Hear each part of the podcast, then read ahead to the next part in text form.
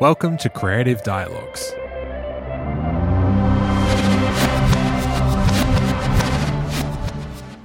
Creative Dialogues is focused on the arts, exploring collaboration and upskilling and community building within and across art forms. My name is Tom Hogan, and this episode is The Music Entrepreneur.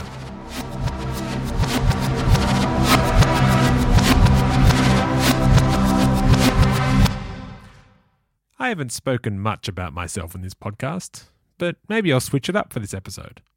I work mostly in music and proudly list musician as my occupation on my tax.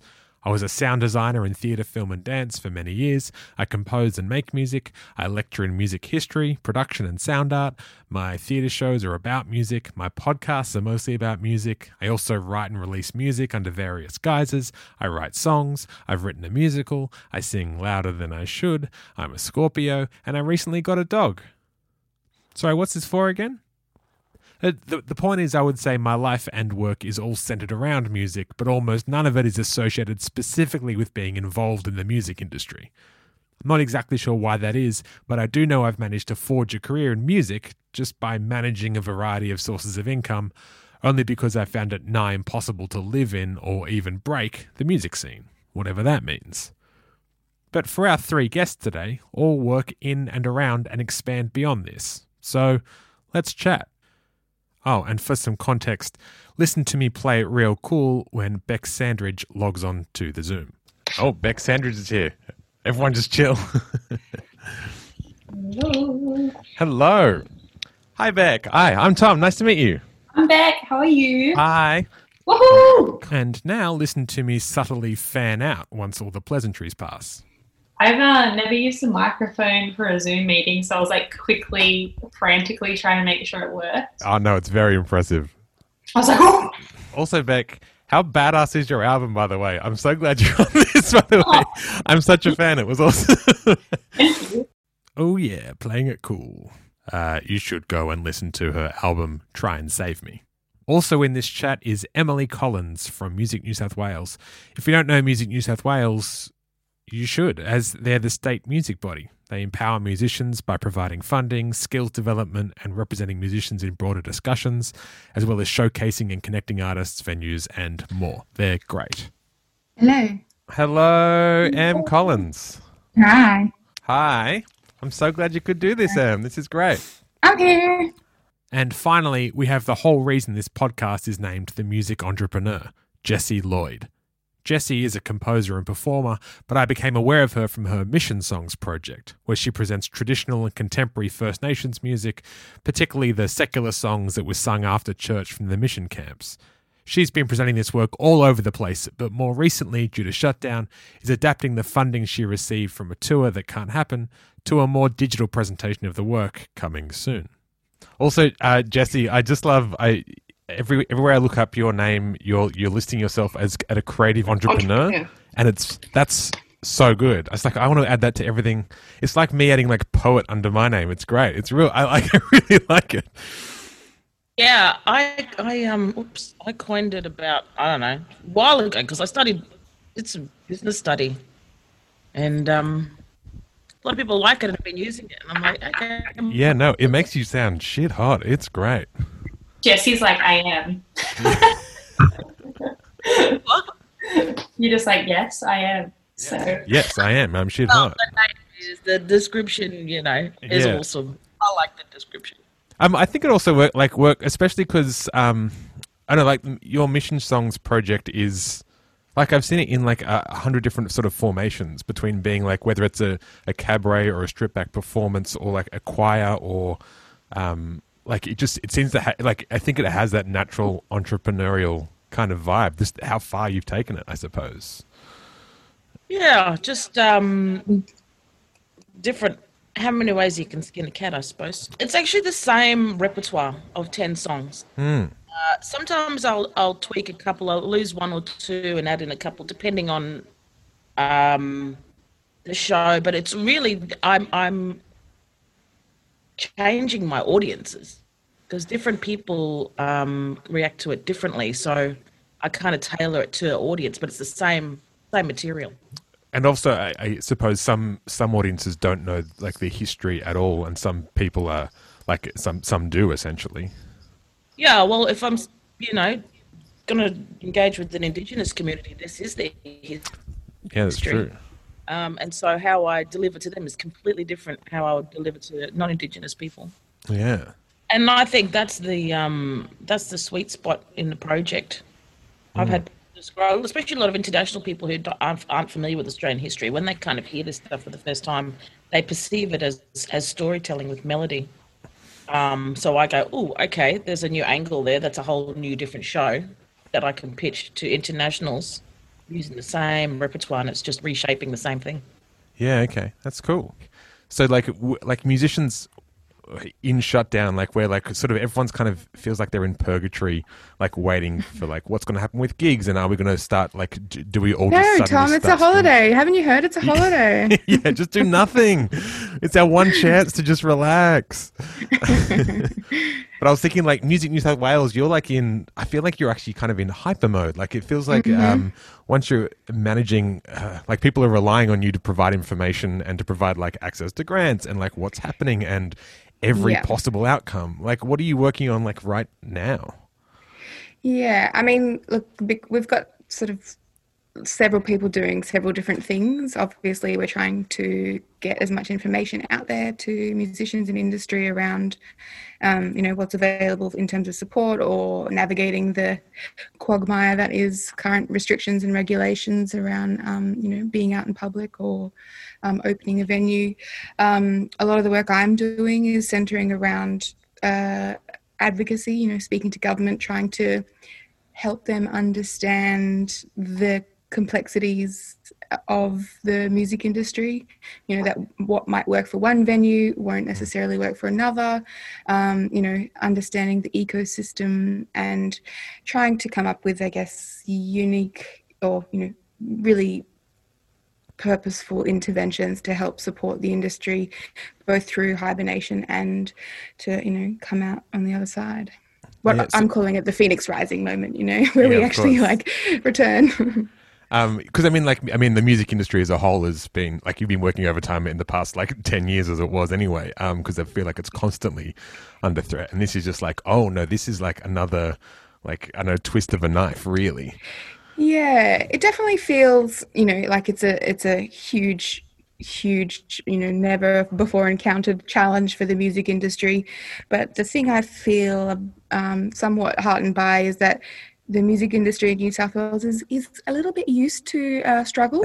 Um, and, uh, you know, I've seen sort of, you know, colleagues around the rest of the country sort of be shocked and, and alarmed at, at what, you know, the, the absolute decimation. And I feel in some ways the industry here is um, a, a bit more hardened for it and, uh, you know, has been trekking through this long haul of industry development for quite a few years. You know, we've had lockouts and other things that have really set back our industry. So I think, um, you know, I'm trying to put the positive spin on it that we're built for this. You know, we're ready. We can we can weather it.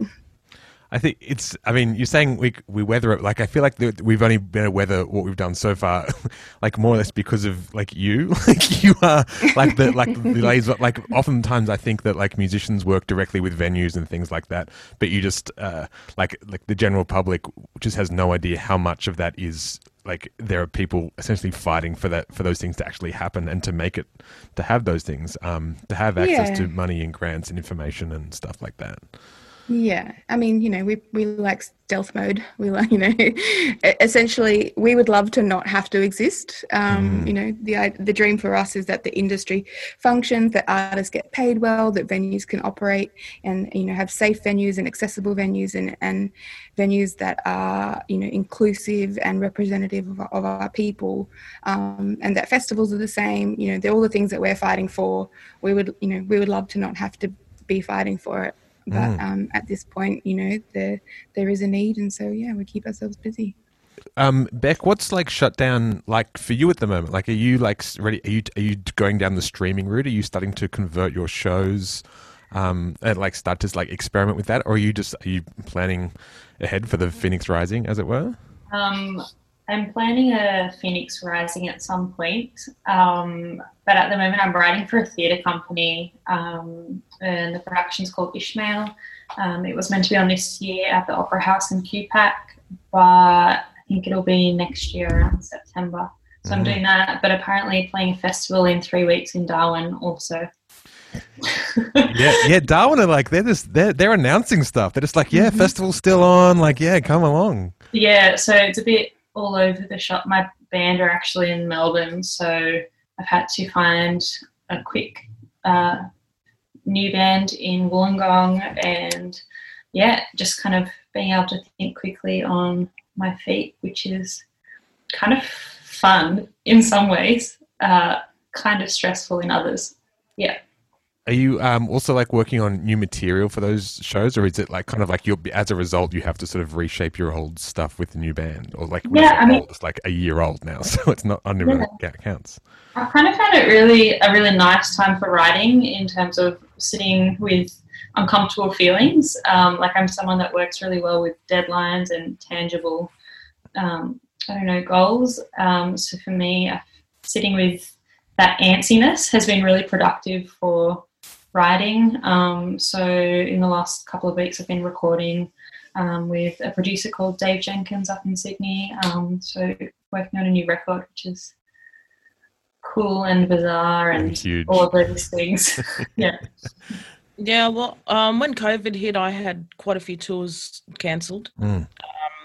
So I was able to um, get the tour funding variation to kind of uh, isolation projects. Mm. So, yeah, so that was pretty cool. Just um, trying to make work from home. So hopefully that keeps me busy for the next till the end of the year. Um, yeah, and I guess just yeah, I like the I like the phoenix analogy. Just trying to create stuff so when you know when the show is back on, uh, there's new material, there's there's new projects, there's new ideas that are kind of like just on the shelf ready to go. Yeah, there there was this like once shutdown happened, there I, I, there was this immediate vibe that the entire music industry, like it felt it, it felt like first of all we were all like demanding to get our stuff out as we'll just like quickly make more stuff and quickly um, produce and quickly stream everything, um, and then we all got tired very quickly and we all got very like oh this is completely not sustainable, um, and then funding like hit us like gave us a left hook um, as well. Um, uh, this idea of like like this i'm probably going to make the entire thing this phoenix rising concept metaphor um thank you em as you'll be just driving the entire thing. Um so do you have advice uh I guess the reason i wanted you on the podcast uh, specifically jessie is that you um you already have been working as an entrepreneur of taking this kind of one idea and shaping it um, it- depending on different circumstances. So it's treated as both a gig and a theatre show and um, any other kind of uh, performance you sort of need. Um, that kind of adaptability seems to be the only way musicians can kind of survive at the moment. Like the idea of just being like, oh, I'm in a band and that's it, um, is essentially Yeah. it. Like, how vital is that kind of variation for you as well as like creatively? Uh, well, it was always I need always needed to have something more than just a gig anyway to make it sustainable and full time. And and the, this specific project, uh, the performance or the live show is actually one part. Um, because it's a it's a you know it's a historical show. There's a research element, and so I have this whole kind of world where I'm trying to be besties in academia uh, validate my work in academia and it's kind of working you know because they you know ethnomusicologists don't really dabble in the music industry so it's a nice crossover for them. Um, and um, and then there's also the um, the community engagement side you know. It's making that this kind of show interesting for the schools and the community choirs and you know and workshops galore. And that's always good bread and butter. But i mean that's not why i do it but it's just that's where the interest is. So i kind of i have and the, the gig is like the kind of the main the main thing but it's not the only thing. Um yeah so and and i've always kind of got other little side projects going on the side just to kind of keep things fresh and interesting for me. Um, different collaborations and that. So, Are you- um, we, are you looking? Did you say you were? Are you doing your own ethnomusicology work, or are you collaborating, or are you just like what? What do you mean by that when you were talking about them not dabbling so much in music? Like, is it you dabbling in academia, or are Yeah. you trying to find those kind of middle ground? Yeah, well, I think uh, I'm not an academic, so I just, you know, um, I'm a I'm a musician, and I'm doing what ethnomusicologists try to do. The difference is, is I do it in, in practice. Um, you know, I'm I'm I'm actively a practicing musician and a cultural practitioner, whereas they observe and, and write about it. Um, so my goal is to to validate my work. Is I collaborate with them. That's why Professor Marcia Langton is one of the advisors, and there's a whole heap of other um, um, academics as well that I that I work with.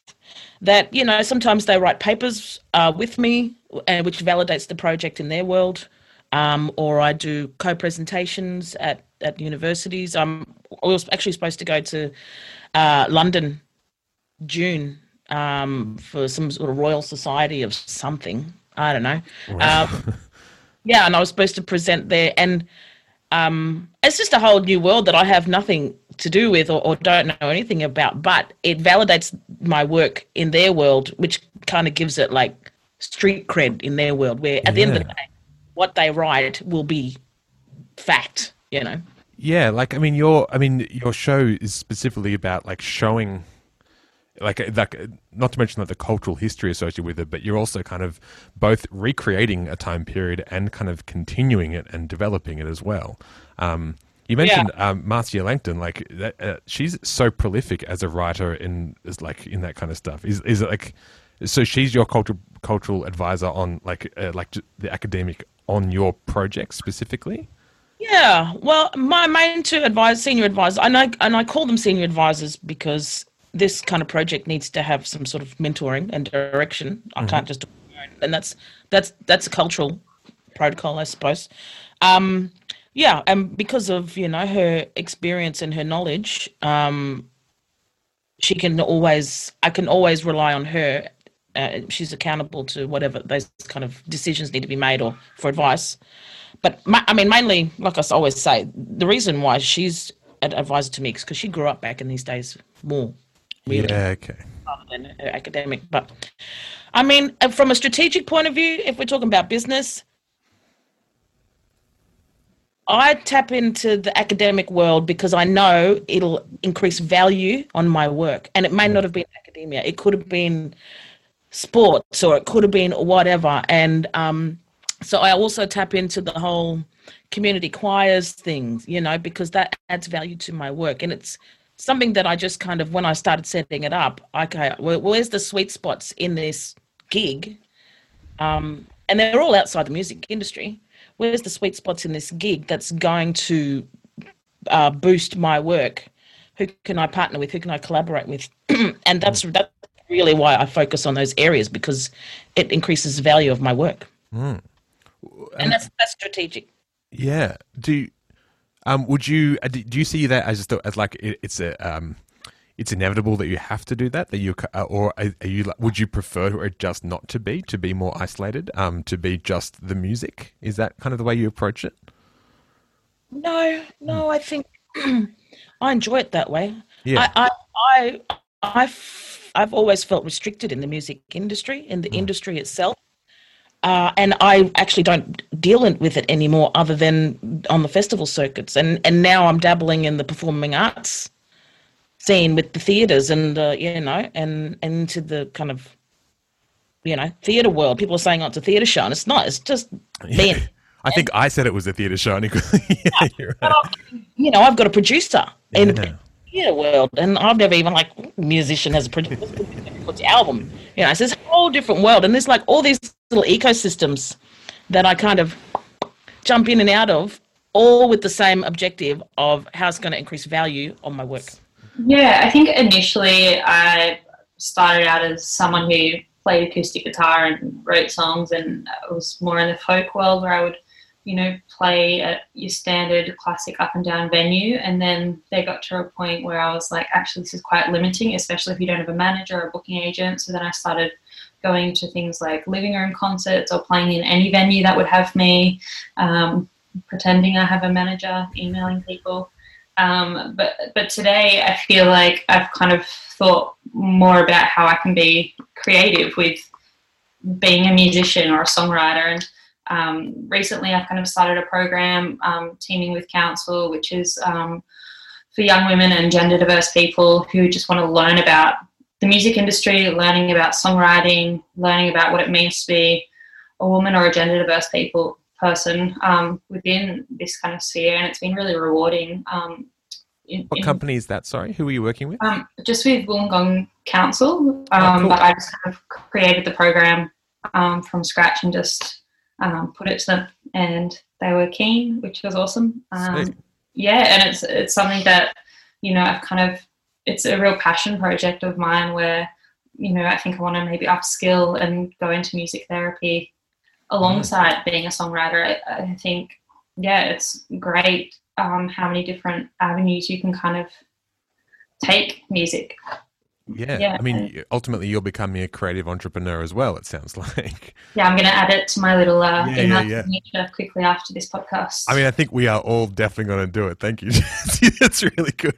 Well, I think that idea of entrepreneurialism is absolutely something we encourage. Um, you know, the musicians often start you know they get into the music industry because they love music and the next thing they know they're running a small business and all the things that come with that um, and so we definitely encourage people to think beyond just the performing and the writing of songs in terms of mm. um, you know establishing long you know career longevity and and you know ensuring that they can perform or you know release music or um, continue to be artists well into their later parts of their lives and i think that's often a challenge for people because you know doing the gigging circuit has its restrictions on on your health and well-being on your on your you know your on your bank account um you know, all what do you all mean? The, we're all we're raking. Yeah, in. you're all loaded, aren't you? Yeah, yeah great. um, but you know, like it, it, costs it costs to be out on the touring circuit, and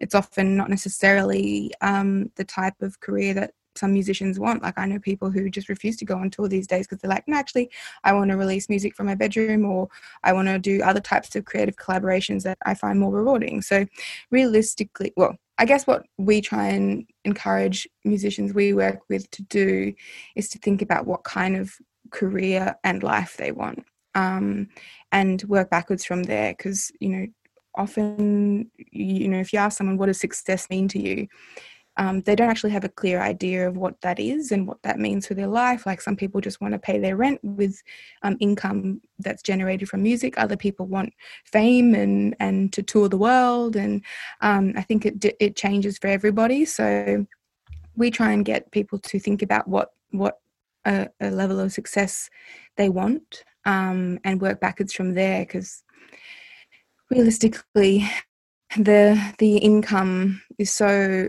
fraud um, for some people that uh, it's not necessarily something you can rely on. So that that that you know entrepreneur spirit is something we definitely try and get people to think about.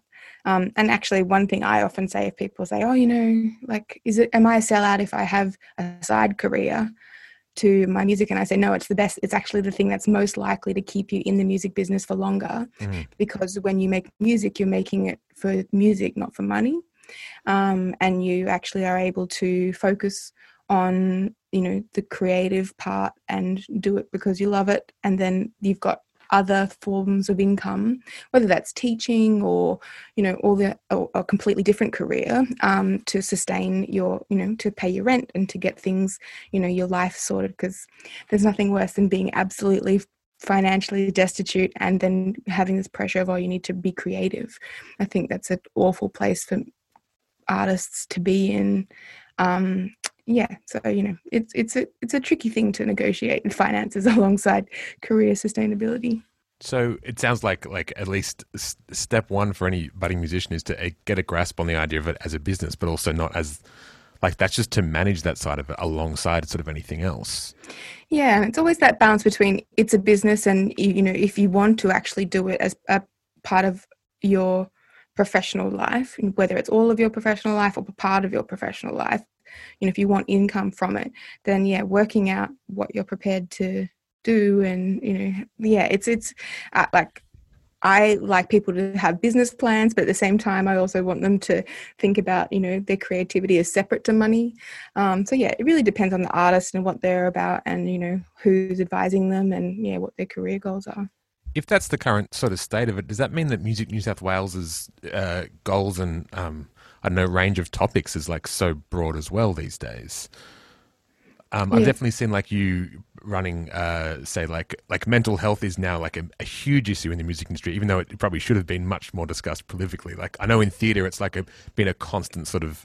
Um, it's constantly butting in the background of like how we manage that, how we manage that on tour and stuff like that. And it just seems to yeah. have been a thing in, in the Australian music industry until much recently. Of like, no, we should actually be focusing so much time and so much like conversation about that as well, which it seems like you're also pushing as part of music definitely. I mean it's definitely something we push you know people to consider well-being but i think there's a lot more uh, systemic change that needs to happen in the music industry for well-being to actually be something a, a you know entirely commercial industry thinks about and prioritizes. Um, you know artists are not uh, resources that can just go on tour forever. You know they are finite. There's you know their spirit is finite. You know there's there's things they need care and and support. And um yeah i think there's a long way to go for the music industry to prioritize the well-being of artists versus their profitability. Mm. Um, I want to come back, Emily, to what you were saying about the um, uh, about the music industry, and um, allow me to be devil's advocate because mm-hmm. I really want to I really think the music industry is as as musicians as a whole i really think that we need to start changing um, not only the terminology but how we see the music industry there's a lot of talk and i've and i've been to a lot of things and there's a lot of talk about expecting musicians to be broke expecting mm. musicians to um or there's no money and that you're going to gig for free and there's no money out there um um, and, and I'm not, I'm not, not criticizing you. I'm just sort of saying, it, it, and this happened, you know, when people say, oh, I just got to pay rent, you know, even using the word rent instead of mortgage puts a bar on it. Mm-hmm. You know what I mm-hmm. mean? And it keeps uh, musicians in the, the in the the poverty realm. You know, uh, we've got to get a gig at gigs. How are we going to finance these venues? You know, you know, pubs like they're shit paying gigs. It's broke town. Why mm-hmm. do you want to play in broke town? You know and and and it's mainly come from i did this music managers thing. I'm not going to say what it is because it was really shit. And mm-hmm. the whole time there was mostly women artists in there and it was sort of saying you know basically you're never going to get paid and you're never going to make any money. So just you know do what you can and you know the whole narrative just try and get on triple j. Just try and get a pub gig. You know it's really bad music advice. Mm-hmm. and that was a music managers manage your own music thing. Um, mm-hmm. and i think it would be really good for people or certain people in, in the music industry, if we start changing the terminology, start lifting the bar, um, it is completely possible for a musician to run their business like a plumber would. That's how. I've always seen it. And somebody, when I first started, I graduated music and I was very young, and and a guitarist mate of mine, he said, "Look, you, you know, you charge like a, like a plumber would. You know, you go in, you do the job, you get your invoice, and da da da, and that's you know." So the whole thing about oh, I'm doing it for creativity or doing it for great exposure, that kind of I'm expecting to not be paid or I'm expecting to not get much. I think we should start changing that uh, in the music industry and the musicians ourselves because we are business people, mm. and um, a business is not a dirty word. And um, at the even at the very beginning, let's let's act like we're plumbers and electricians in how we perceive our service we provide. Yeah, I mean, hundred percent agree with you. I mean, you know, the I guess what I was referring to was that often musicians don't at, approach the music industry as a business. You know, they start out because they love it, and I think there is there is definitely um, something to be said for um, you know following your passion. However, you know, it is a business and many businesses fail. And, you know, part of what we do is actually provide business support, you know, for musicians and, and, you know, like we're currently, we're just about to release a tax video and, you know, trying to get people thinking about how to be uh, professional musicians and and not get um, undercut in terms of um, you know being paid and, and knowing their value. And and this is comes back to the systemic change um, that we need to see in the music industry. And you know there's a real disconnect between what venues say they're willing to pay what artists um, accept and and undercut each other um, across the industry. You know i think 100% yeah. agree with you. I think we need to um, raise the bar uh, for all artists to be paid and that it is a viable music career. I do worry for a lot of people who get suckered into various kinds of situations where they, um, you know, get taken advantage of or not paid or paid in exposure and all those kinds of things that are that unfortunately synonymous with the music industry you know and that it's because it's expected it's the normality mm. and i think we should change that and even um uh you know, about this idea of going into the music industry to follow a dream. You know, it's fantasy. You know, somebody's going to get your hit song and you're going to make it. That's bullshit, man. That's not business. Mm. That's know? not business. But I think there are different types of artists, you know, and I think there are. If, there are.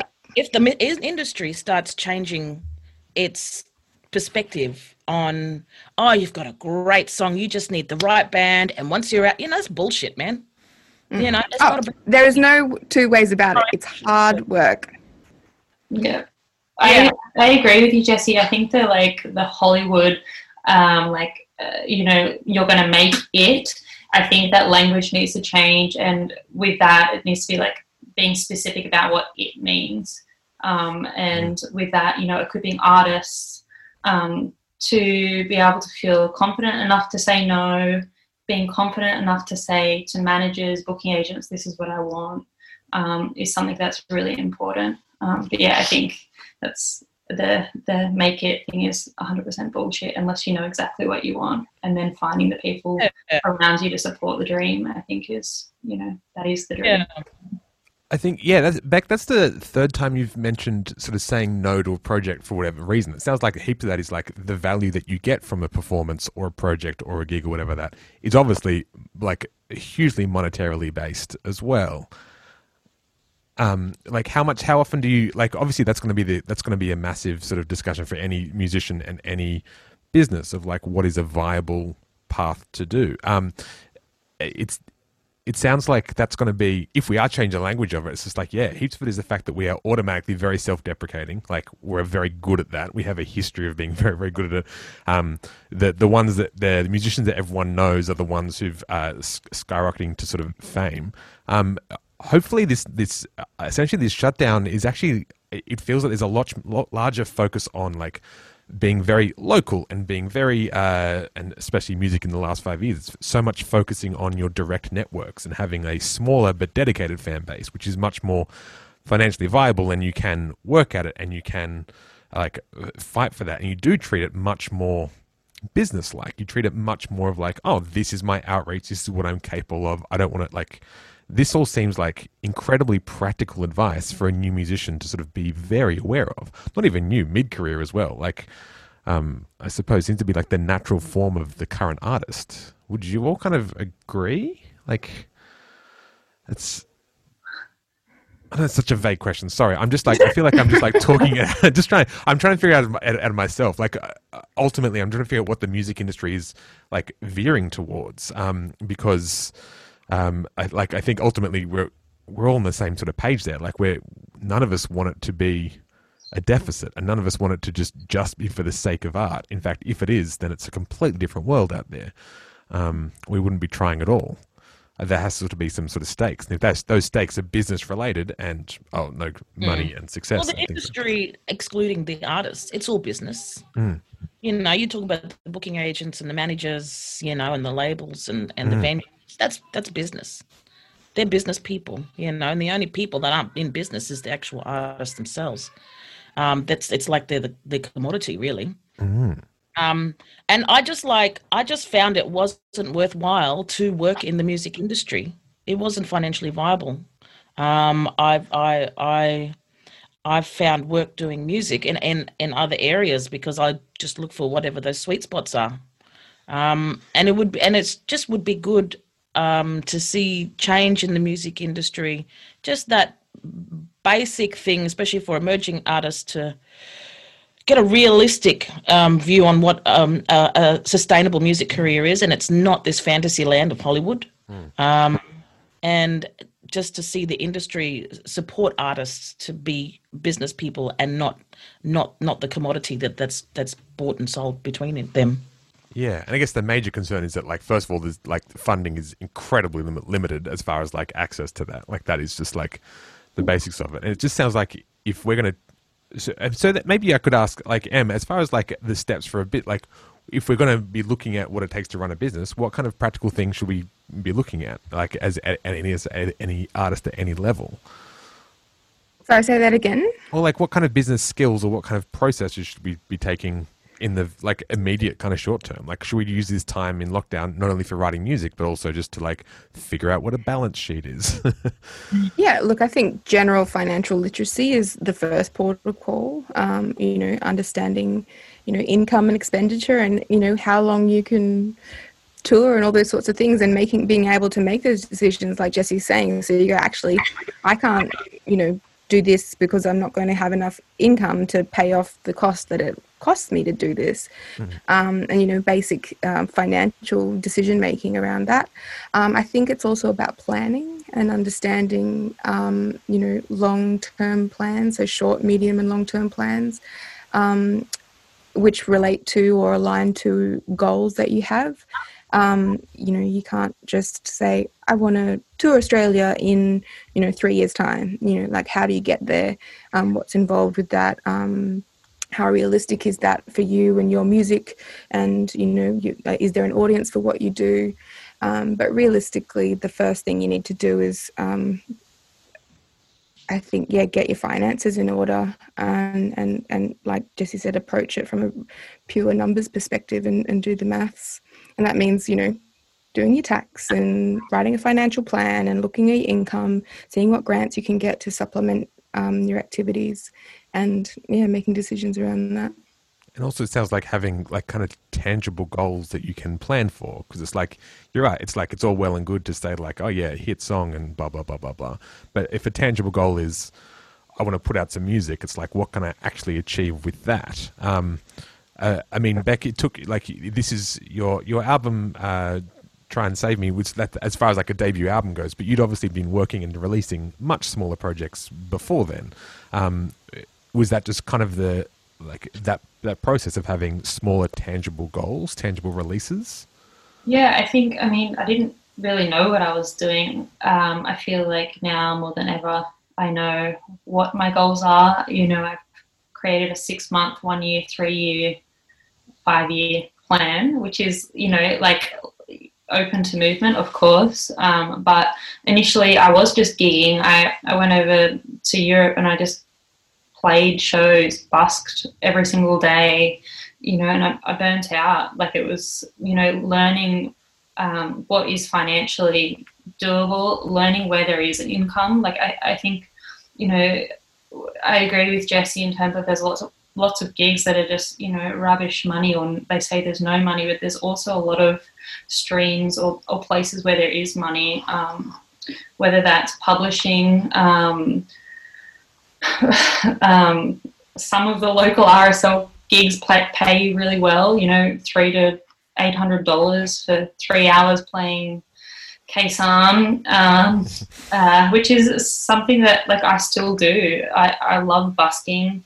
Um, I think it's an amazing way to meet people, to reach new fan bases, um, and I think it's really about being creative and asking questions. How do other people do it? How are other people sustaining their career? um, so they don't burn out. Um, yeah. I, I, I have a um, suggestion. This was something something that I I think I read somewhere that was a really good idea. Um, I went through oh, all of my invoices on the year before. I can't remember when this was. I went through all of my invoices in the year before or the last two years, and I highlighted which were the biggest paid ones. And then, okay, oh, there's my sweet spots. Mm shows kind of what kind of niche is willing to pay more. And this is this is with any business, and and it may not be the kind of sector that you want to focus on in terms of your your career. Um, it could be the corporate world or you know the RSL, but that's it's an opportunity there to generate more income to do you know what you want to do. Um, and that was the advice that somebody um, or I read somewhere that if you just go through your last couple of years of invoices and highlight which were the biggest ones, and actually the biggest ones I think at the time for me were, were grants I was getting, and I was like, okay, so that's sort of not relying on somebody else to pay me, but me creating my own work and projects. I'm generating more income and getting paid more Mm. that way. Um, yeah, so there's like lots of little strategies like that that musos can do to kind of uh, not necessarily know how to, and I don't know how to write up a financial plan and all that stuff, but little things that go, oh, okay. Um, This is Yeah. pays. Yeah. yeah, it's like, oh, I, you know, I shouldn't try and get a gig at the tote. And for for me as an Indigenous artist, like for a long time, the sweet spot was um, Reconciliation Week and NAIDOC Week. Um, ah, every year, this is the first year actually because COVID that I have not been fully booked out, and it's like three gigs a day for seven days a week. Yeah. Yeah, and that's a sweet spot. And it's not like, you know, that's my fan base or that's my target market. But that's, you know, that's an income stream that I'm going to cash in every year for, you know, building up for whatever my plans are. Yeah, like that. That's a thing that you incorporate into your plan, essentially. Yeah, I would say I've made more money almost uh, podcasting and like um, than actual than like sorry specific uh, music industry money. But it's not because my my podcasting is all definitely related to music. Like all uh, like podcasts about music and with bands and with projects. They're all very specific. I guess you're right. The more I think about it, whatever, as long as the you're you're all right, and the way, the way we talk about it is not so much playing a gig at a pub as a sacrifice. It's about like finding the avenues for success and what we sort of see that that success is like. I think. Um, well, then maybe Bec, do, how, how do you have to supplement your income? Maybe it's a really imp- horrible personal question, but it's mean like as far as like like working as a day to day job. Um, like how many like projects do you essentially manage at the same time to sort of like keep alive?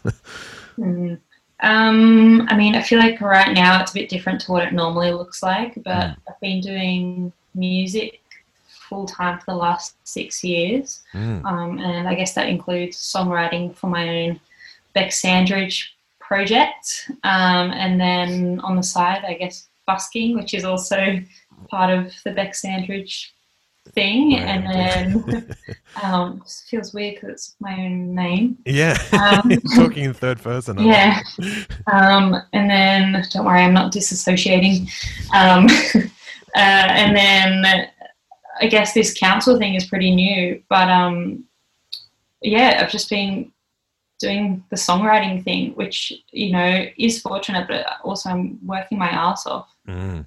Um, uh, Em, how much do how much does uh, like New South Wales approach other projects that uh, musicians inevitably have to do or inevitably will do um, as a way to chase that? Like, how much is that? Uh, do you kind of manage? Um, We don't like sorry, sh- prevent guide show guidelines on. I suppose I mean, we don't we don't tell people how to. Um, be creative. yeah, I mean, and it's different for everyone. You know, you've got artists who um, don't want to tour much and they just want to play down at their local pub each week and enjoy the active live performance. Other ones have, you know, want to release music and, and grow their audiences. You know, there's many tiers of artists and different types of artists, and so we try and provide advice for um, all the different types uh, in terms of navigating the industry and, you know, yeah, trying to professionalize the music industry as much as possible. And that's a slow process of maturity. Mhm. Um, but yeah, I mean, in terms of what Music New South Wales provides, we, we do a whole range of, um, you know, I guess, yeah, industry related um, courses and masterclasses and panels and topics. Um, we don't really touch much on the creative side of things. Like we're not going to tell you how to write a, a song, but we will, um, you know, tell you what you can do with that song once it's written, Mm. or advise, not tell you what to do, but you know, give you options, The various connect you to people. Yeah. Yeah.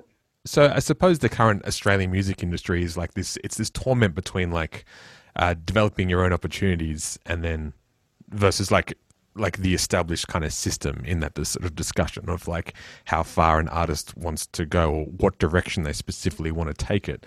Um, is that the is that the kind of like uh, I mean that, that's at least my insight into what the Australian music industry is. It's just like oh, actually, it is you either aiming essentially for Triple J success or um, to find lots of little kind of pathways. Is that an accurate read on the situation? Yeah, I mean, I think there's a lot of, um, you know, uh, misinformation around like you know yeah selling the dream of what it means to be in the music industry versus the reality of of what it takes to you know have a viable ongoing career past you know the age of 30 um, and i think there are many roads through it. It depends on the genre you're in. Um, it depends on you know what whether you're a solo artist or with a big you know big band like i think there's different needs for every group and um, you know realistically the the number of people who enter that sort of top echelon of you know aria nominations and and national international touring you know is fairly small. But that said i also know like some bands who aren't very well known in australia who haven't really successful european tours you know.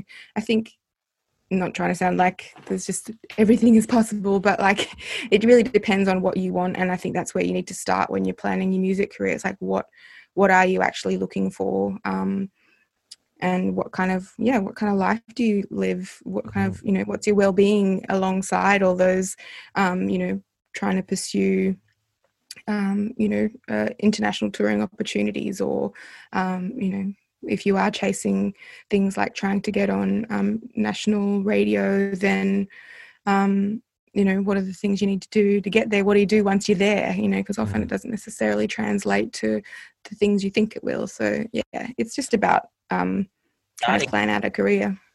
Pardon? It's like starting. It's like when you kind of those opportunities arrive.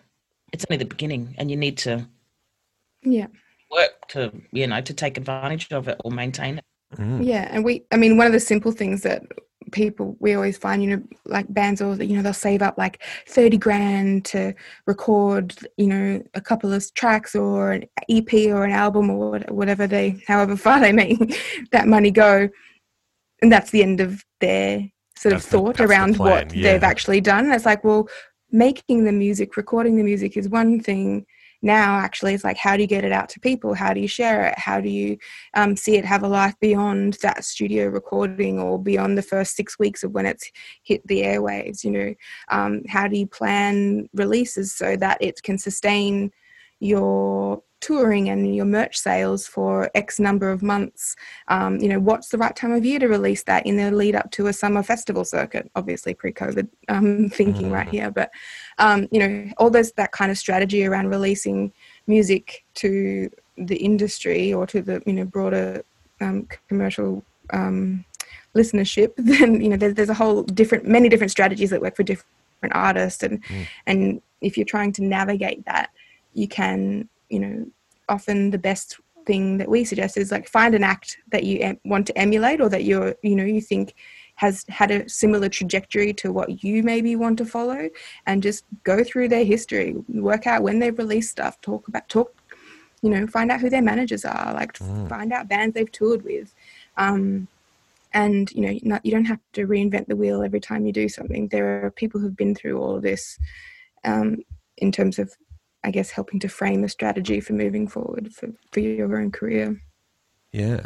That's it seems like there's been there's been quite a lot of like little lovely, useful, practical advice. Um, of course, link everyone to and link everyone uh, listening for to Music New South Wales's outcomes and things like that, as well as like um, both Bec and your Jessie, like both of your projects and the stuff you're sort of doing. Of course, um, if we're talking about post COVID and rising from the ashes, is it obviously the three of us, or sorry, there's four of us, isn't there? I almost didn't even include myself. Um, weren't we're even like, um, what what do we want the industry to be like? Like, what are our goals for that? In, in order for us to actually take advantage of that and to be like the total badass phoenix that we are, like, what is it? Is it like systematic change is our main sort of goal? Is it like, is it um, yeah, what what are, what are the big things that have to change in the short short term? Like, what what should our actual goals be in that before we then like start celebrating in the glory of fire?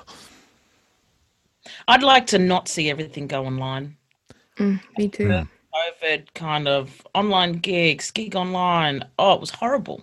Yeah. I kind of felt like there was opportunity on not going live. I mean, I did a couple of live things because I got paid, and I was like, yes. But if I, you know, if I had a choice, you know, it's kind of like less is more. And all of a sudden, professional musicians are, are are the same as bloody TikTok, you know, um, YouTube famous people, and it's like, no, that's, that's quality over quantity. Yeah. Yeah. So, uh, but you know, the world is changing anyway with with the internet and now all these Gen X, Gen Y, Gen who knows what, you know, and how they consume music. Um, I think you know, I think artists will always adapt. Um, and the industry, I don't know, it's a bit of a dinosaur, and it's still living the dream, trying to live the dream. I'm not, I'm not too fussed about the industry. I, I just try to avoid it because it's, it serve doesn't serve me any purpose. Yeah. I, I I feel like, especially now, it's like it's it's the, how easy it is for us for someone to just record a song and put it out, as you said, on streaming services or TikTok, whatever. Um, it's like that's just like that's one tiny, tiny aspect, but it's just like there's so much more to it than that that is actually, uh, yeah, like the the industry itself needs to be able to incorporate a lot more. It seems than that. Like we kind of can't rely on that. Uh, Yeah. it's- yeah. like I think the mu- music industry can be more um, more versatile, you know, um, you know, more than just Triple J. Like I get a lot of my stuff played on Radio National, and I don't, I, I don't even care about Triple J because I don't even want them to play my shit. You know, it's like it's not relevant. Um, so it'd be good to see the music industry think a bit more broader. Um, because everybody listens to music. That's what I, you know, whether it's in an elevator or in a movie or on your phone, there's music. Somebody has made that music, and that's a job, and it's nothing to do with you know what the industry perceives as where the work is. Wow, we're talking very like music industry is like one specific thing. Obviously, it's it's big as long as you sort of find those very specific avenues, or as long as you get good at navigating all those kind of little things. I suppose. Finding your niche within it, I suppose. Yeah. Yeah, I, th- I think everything going online has been really challenging, but also there's been some really beautiful things that have come out of it. For example, fans being able to, um, you know, find out behind the scenes um, how artists create their own demos and that kind of thing. So, in terms of access, I think it's been a really great thing in terms of connecting people from all different backgrounds um, and kind of there's been a real DIY kind of boost. But I think the the question is how can we create value to the work that is now so easily accessible, um, which is hard. I don't I don't have an answer for it. I feel like for me, I didn't want to do any online gigs um, because of that. I feel like yeah, creative people have fought for so long trying to get people to pay money for their work and um, yeah that's that's one reason why I, I, didn't want to do any online gigs but i do see the value in connecting people from all over australia but also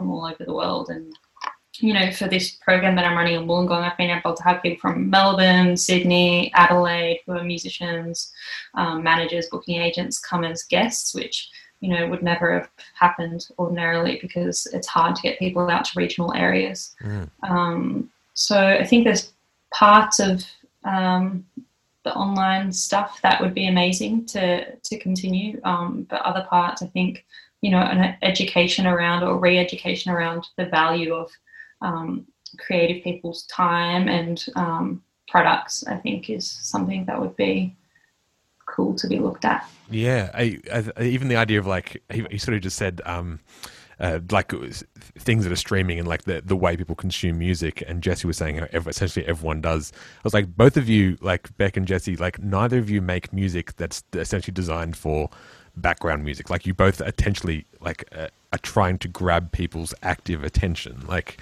Um, like whether that's Jessie through you very like very directly speaking to people, telling stories, and trying to actually provide sort of historical and complex academia but sort of behind it or like even like the sound of your uh, project spec it's like it's very much like I, like very strongly announcing yourself and demanding people's attention um, it seems like artists are actually striving for a new way to listen to music. Um, or maybe like our our desire for like yeah whatever the music industry is is much more focused on like people leaning in and actually sort of paying more attention or like having yeah I don't know maybe I'm just being very, I'm very idealistic with that kind of sense of just like of like what I like the general listener actually I, I, I just know that they actually do give a shit. Like I'm I'm I'm like counting my entire life on that. Um, I hope anyway yeah, it's almost like how do we get people to listen when there's so much being produced, but then also how do we give it weight and sustainable weight where, you know, people will be listening to the album in six months rather than just, you know, for a day or a week. Or, yeah And that's where business planning comes in. exactly I guess that's Totally. true I, I thought when both Emily and Jessie were speaking, it, it was like an interesting point about you know you have your goals and you, you get there and then it's like asking the question but what next? And so having that what next question already addressed before you release you know the album or whatever is really important. Um, yeah. Do you um what about the, the I mean this is this is a huge can of worms. Is the role of the album changing drastically? Like like that's a like uh, I feel like releasing an album is getting harder and harder to do. Like um or at least this this the length of an album in uh, asking people's engagement is it feels like we're like pushing those boundaries but it's like we like albums i think. I don't know. Is it just like is the world of eps coming out next? Or uh, will albums be like the thing again? I don't know. I'm really worried about that that's a question i was asking myself. I'm like why do i want to put out another album? Like it was Yeah. fucking expensive. And like i had to do a longer pr you know kind of campaign and longer touring which costs more money. Um, so yeah i think again it's like important to ask yourself why why do i want to put out this album? What's the purpose of it? You know what, what is this tool used for? Um, i don't know. Me personally like i actually have never really liked albums which feels guilty to say You're a fraud. yeah, like I've never liked them, and then I was like, oh, I I kind of have to do one, you know. yeah. You don't like listen to them or you don't make like making them. I I think it's probably an attention span thing. Like I, I like a, a pocket-sized glimpse into someone's life rather than like how do you, as an artist, capture your experience in. I don't know. I, I like conciseness. Uh, yeah. I mean, for me, when I do an album, I I've, I kind of I don't know. I did my own solo EP at first, and I was like, just get something Jessie Lloyd out there, whatever. And I've never done anything with it. Don't care it at the moment. But this album that I've done with the Mission Songs project, it has a very specific purpose. That's that would be different if I was doing the Jessie Lloyd album. Mm. And it's um and people engage with this album differently than they would, you know. So and I Yeah. understand really it's hard to blow your own horn, you know, into your own publicity campaign. But like people buy my album not because of the music, but because of I've got a booklet in it. And that's that's my that's my sales pitch. That's like at the end of gigs, I'm just like, yeah, baby, because it's not even about the album. They, you know, I mean, it is. They want a piece of it, but they want that book.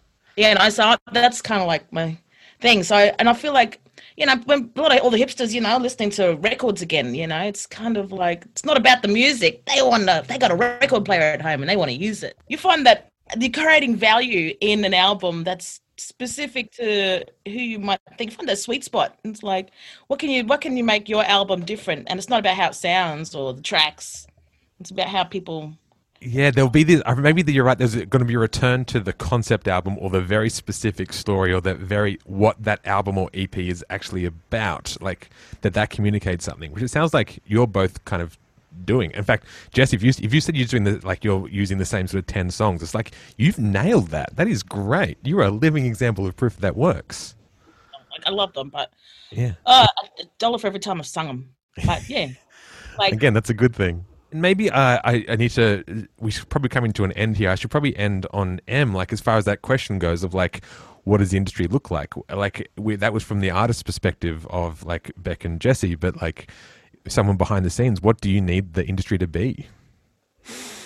I think you know there there is such real change needed from um, an industry standpoint. You know, in terms of you know centering artists as the the most valuable thing Mm. in the industry as opposed to the the throwaway commodity would be a good place to start um but also you know uh trying to you know contracts need to be updated so you know so many agreements and contracts and um, ways of negotiating between all those moving parts in the industry are entirely skewed towards you know a very capitalist style system which you know the money goes up not you know to where it should go um, to artists and um, managers and you know lighting tech and you know all the people who work in the music industry. It's not just about labels and artists. You know there's so many other people in between who should be paid better and, and taken better care of.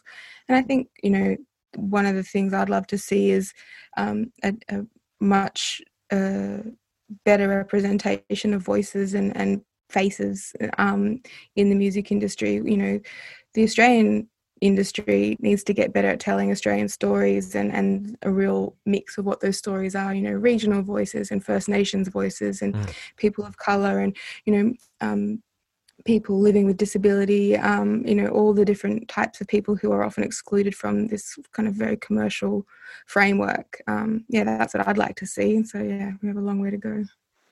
That's yeah, it still seems achievable. Like it's just like yeah, let's remind everyone who's writing contracts just to be nicer. Is kind of the That's not exactly how contracts work, but you know, Mm. yeah. I think you know when it comes to, um, you know, e- establish like Jessie was referencing earlier. There's all these assumptions about what. Um, how the industry functions, and no, if you're here, you get paid, and if you're here, you don't get paid. Um, yet everyone should be paid fairly. Um, yes. and uh, I think you know trying to shift some of those um, negotiations, and that's around power and value. Um, you know, trying to um, make it uh, a fairer place would be a good place to start. I'm not really sure what else there is to say, and our three guests have said it all more concisely than I ever could. So, cue the outro music.